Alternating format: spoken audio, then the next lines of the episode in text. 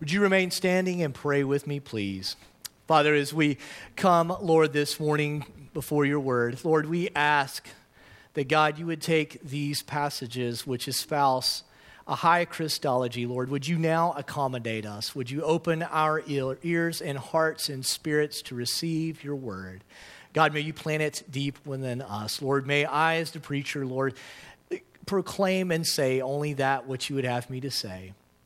Lord, may you protect these folks from any error, Lord, that may, or utterance that may come from my lips, Lord, that is not uh, what you would have me to say today. And Lord, may the words of my mouth and meditation of all of our hearts be pleasing in your sight, O Lord, my rock and redeemer. Amen. Amen. You may be seated. well, it's here. Yeah, what's here, right? Christmas, right? Okay, yeah. Oh, you're the preacher, so you must mean Christmas and Jesus, right? Nope. I'm talking about Star Wars Episode 7 The Force Awakens.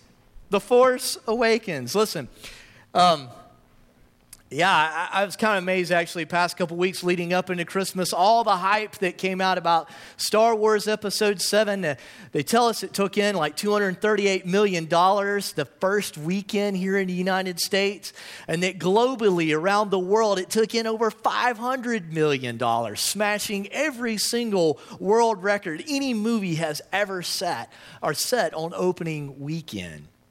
And folks, I got to be honest with you. I mean, it's kind of amazing, actually. I mean, I saw all these different things kind of on the news, and even some of you, our own Chris Brown over here, he even had something over his clericals. I don't know with Darth Vader on it or something right before he went to the movie.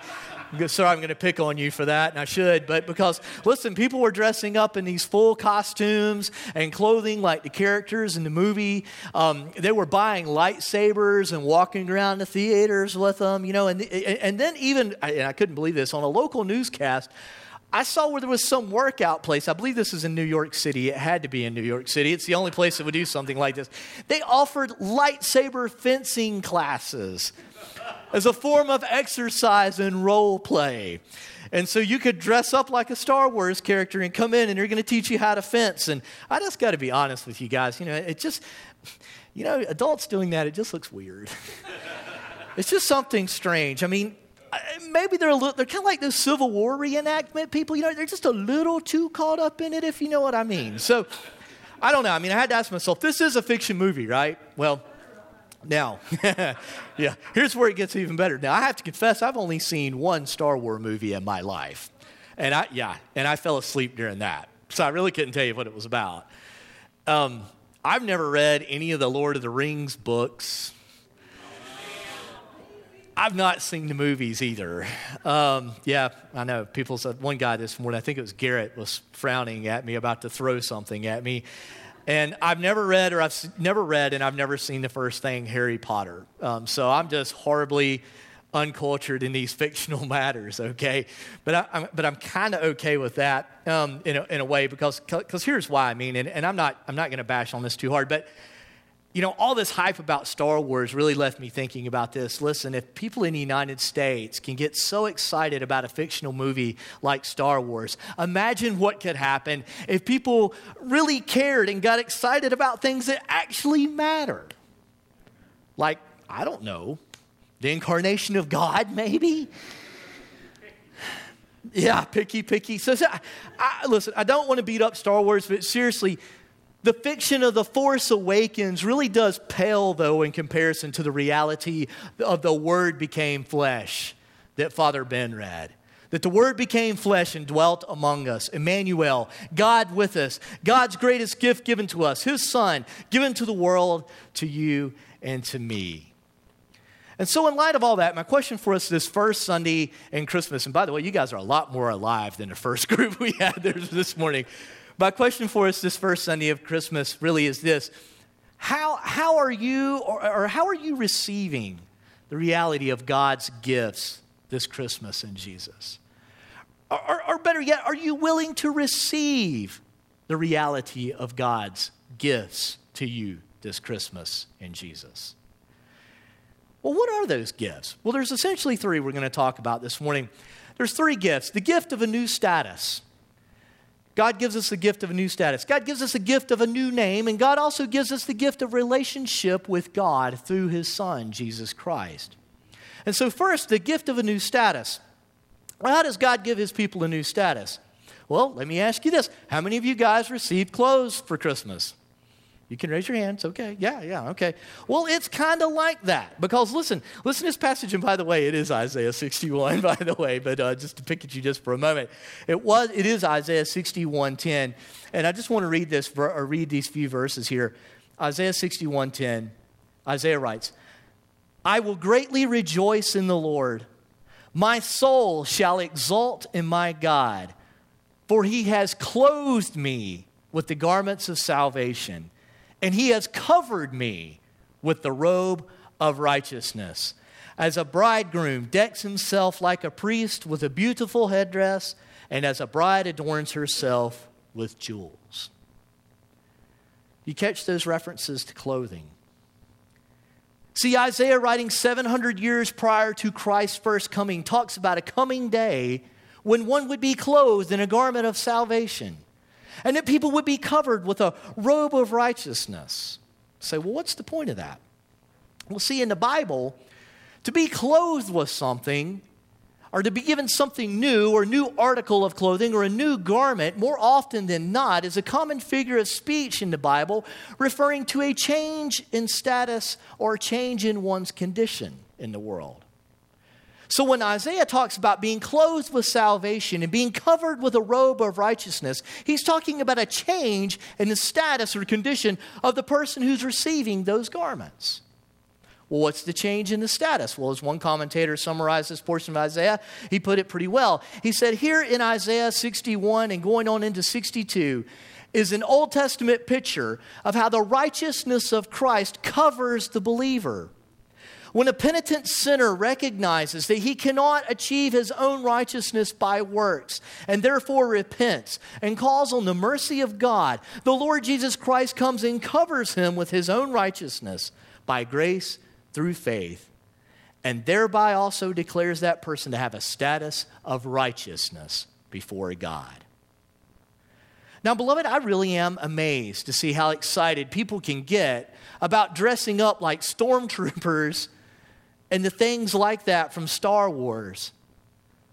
But oftentimes troubled, including myself, by how not so much excited God's people can be at times about God's gift of being able to put on the righteousness of Christ and receive Christ's garments of salvation. Listen, through the precious gift of God's Son, Jesus Christ, if you've come to the place in your life where you've acknowledged Him as your Lord and Savior, that you've acknowledged your sin, that you've repented and placed your faith and trust in Jesus, that is God's gift to you, listen, God no longer sees your sin. He does not condemn you. He does not see your failures. He does not hold our measure, our not measuring up, those things we can't seem to get right in life against us. No, see, God only sees the righteousness of Christ covering you. And because we are covered in Christ's gift robe of righteousness and have on his garment of salvation, God also gives to you a new status. You're not condemned, you're not guilty, but you have the status of being counted righteous and redeemed before God. It's kind of a little bit like this white robe and chasuble I have on this morning. We sometimes call this the holy poncho because we say that people kind of know what that is. And it's like the one I'm wearing here now. You know, I mean, you really can't see what I'm wearing underneath this except for my shoes. That's the only thing that's really sticking out. You really have no idea if I had on a pair of blue jeans under here or shorts on. It's warm enough for that. Um, you know, and, and a pair of flip flops. Well, yeah, you'd see flip flops. But you really can't see what I'm wearing underneath. You can only see the white of all of this. And friend, that's but friend, listen, that's exactly how Christ though sees you this morning. That's exactly how God sees you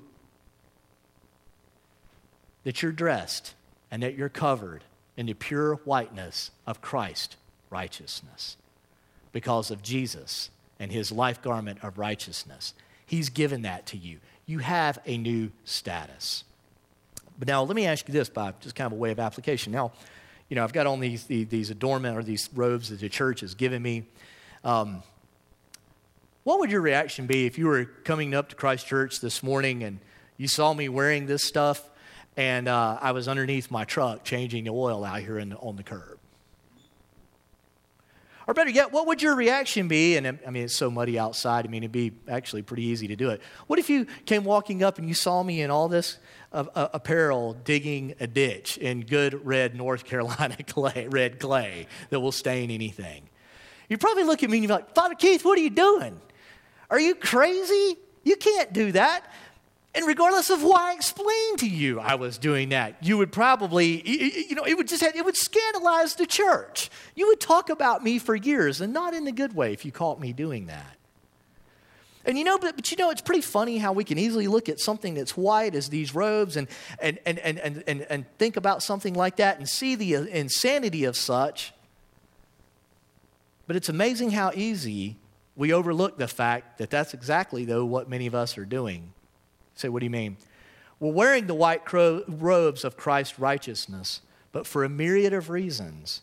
So many of us insanely and willingly and sinfully chase after things, do things, and sinfully participate in things that we know will stain the precious garments of salvation that Christ has given us things that will tarnish the robe of righteousness that Christ has given to us. Much like an unthankful or ungrateful kid who gets new clothes for Christmas yesterday and then goes jumps in a mud puddle.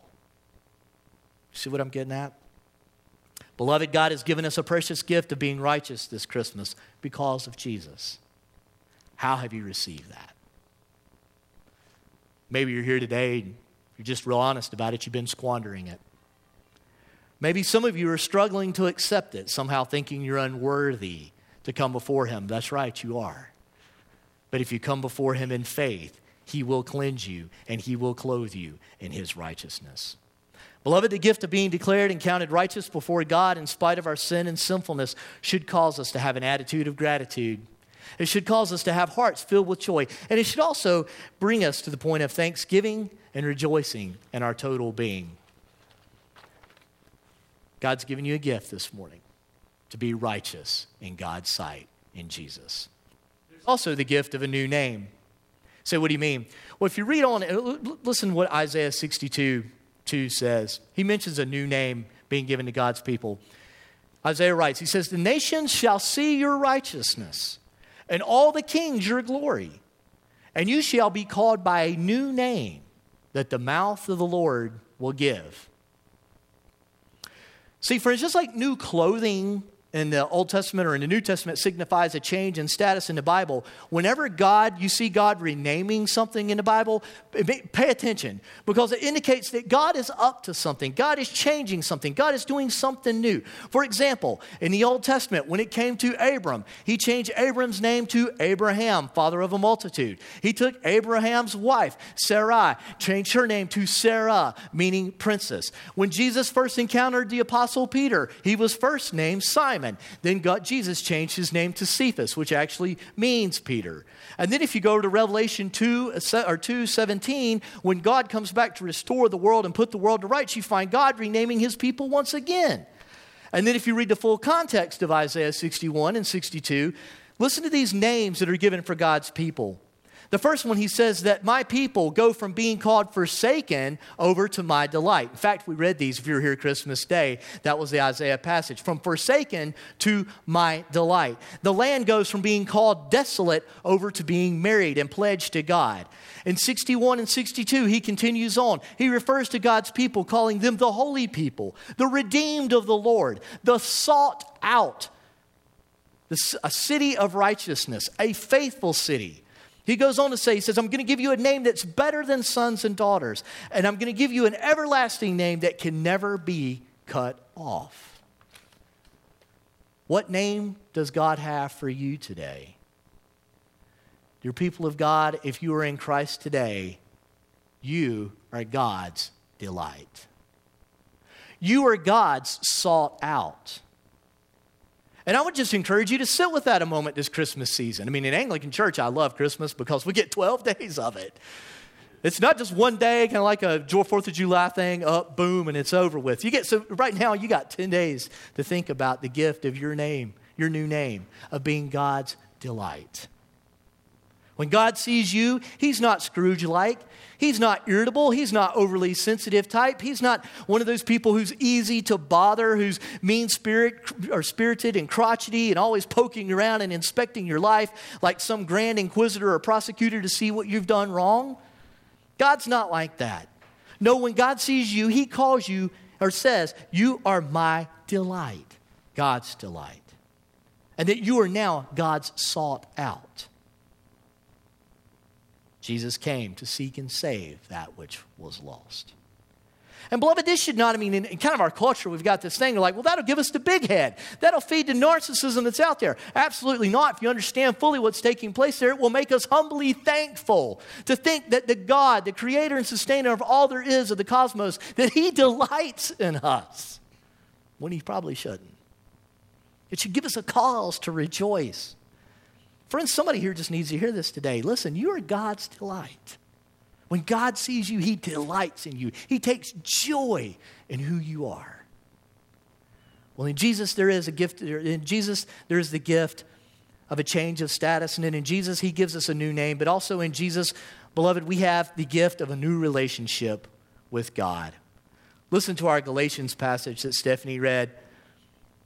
Paul writing, he says, But when the fullness of time had come, God sent forth his Son, born of woman, born under the law, to redeem those who were under the law, so that we might receive adoption as sons. And because you are sons, God has sent the Spirit of his Son into our hearts, crying, Abba, Father, so that you're no longer a slave, but a son. And if a son, then an heir through God. Then listen again to the portion of God's, John's gospel that Father Ben read. John 1:12 says, "But to all who did receive him, who believed in his name, he gave the right to become children of God, who were not born not, who were born not of blood, nor the will of flesh, nor the will of man, but of God." Beloved, listen because of God's gift of Jesus to us, we are no longer slaves of sin. We are no longer slaves to sin. We are no longer slaves under the law. We are sons and daughters of God, and I cannot believe this, and we are heirs of all that is His. I don't know what all that means, but it sounds really awesome.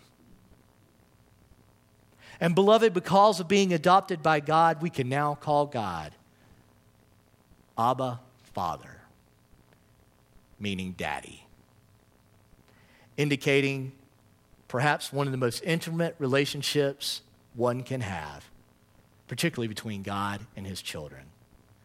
I mean, friends, I thought about this. You know, nobody calls me daddy but my two children, Kira and Luke Samuel. Why? Because it's a, it's a close relationship, it's an intimate relationship. You may call me Father Keith. I prefer you not call me Daddy Keith. It'd Be weird. or worse yet, Huff Daddy. I've had that one before because my last name being Huffman, but you know, I can't believe I say some of these things myself sometimes. But seriously, people of God, for Christmas, God gives you a new status this morning. You are righteous. God has given you a new name. You are His delight. And God has given you a new relationship with Himself through and in Jesus, the most close, privileged relationship imaginable. God this morning is your daddy. So, again, how are you receiving God's gifts? How are you receiving those gifts this morning? I can tell you how it came to me this year. As many of you know, this little big old dog showed up at our place back around the first, on a cold, rainy Monday, the 1st of November. We thought that she was lost and that perhaps her owner would return. So, after a week or so of hearing nothing, we decided we would just take the dog in, that we would foster the dog, that we would feed her, that we would take care of her, that we would give her several baths. In fact, it took three washings in Dawn dishwashing detergent to get all the dirt, all the oil and grease and stink off of that dog. The dog stunk so bad. And we decided we would continue to try to find her rightful owner. Well, after three weeks, her owner never came back. No one ever called any of the vets in the area where we live to locate the dog. The dog doesn't have a chip in her, and no one ever posted anything on the online sites that help uh, find and, and, and reunite lost pets with their owners. So we assumed she was just a beagle dog unwanted, and just dumped out at our place, out in the country. And to be honest, she's smaller than she should be for that breed. She's nothing really exceptional in terms of Beagle breed line. She's not a champion AKC dog, I would doubt. And she stunk so bad, again, we could hardly bear the smell. But we decided to adopt her anyway, to take her in as our own. Dana bought a, bought a collar that has her new name, Lucy, stamped on it, and our name on her collar in case she got lost. That we would just sacrifice and do what we had to do to pay for her care and bring her into our family. Here's the surprise, though. We didn't know this beagle was pregnant. And then a couple weeks ago, after a lot of psychotic and what I would call ungrateful behavior and disdain for our radical generosity, a trip to the vet revealed our beagle we named Lucy by this time had one big puppy in gestation. And so this past Wednesday, the 23rd, Lucy had her puppy via cesarean section. Cha-ching. Merry Christmas. It's like, sorry, baby, I don't know what you wanted after Christmas. There's a puppy. We brought both Lucy and Puppy home that And then after making preparations needed to whelp a puppy, because I don't know anything. Josh, you've lost me, buddy. Uh, after making preparations needed to whelp a puppy, following the vet's orders, he told me I had to do this um, just because of the nature of the dog's surgery. I had to sit vigilant. One of us did. Of course, we've got a seven month old at home, so I was the one picked to go sit in the basement. I sat vigilant a great part of the evening and up until the night, watching Lucy and her puppy to make sure nothing wrong happened. That's when I saw it. As I stared delightfully into this cardboard box, watching this mother dog giving care to her puppy, I reached in to pet them both, and with humble and very tired eyes, this dog, Lucy, looked up at me and began licking my hand, as if to say, Thank you, thank you, thank you. Thank you for taking me in. Thank you for letting me be part of your family. I got to be honest with you, I was pretty overwhelmed in that moment. Why? You know, I too came to God stinking to high heavens from sin, desperately needing a bath of His cleansing blood and needing safe refuge in His home and in His kingdom. And by God's sheer grace, nothing on my own merit or anything about me, He took me in. I too have acted ungrateful in His kingdom. I've taken advantage of His generosity and grace many times, many times over. I've done things much worse than probably peeing on his couch. And he forgave me anyway. And he took me into his kingdom anyway. Beloved, God gave me a new status, meaning that I would be counted righteous before God despite my not deserving it or earning it. He took me in anyway. And like we gave this dog a new name, God gives us a new name, His delight. I don't know why. He just does it because he's God. And God has also given me himself as well as you, himself and a new family. God has given you himself and has also given you a new family this Christmas. Beloved, the only thing I could say was my response should be more like that dog's. To thank God and praise him the best way I know how rejoicing in the things that really matter in life the gift of Jesus, the gift of having a new status, the gift of being God's delight, the, and just really be just what I'd call dog hand licking happy to be part of his family. One of God's children. And all and all and only and all of that is only possible because the gift of Jesus that we celebrate this Christmas season. In the name of the Father, the Son, and the Holy Spirit. Amen.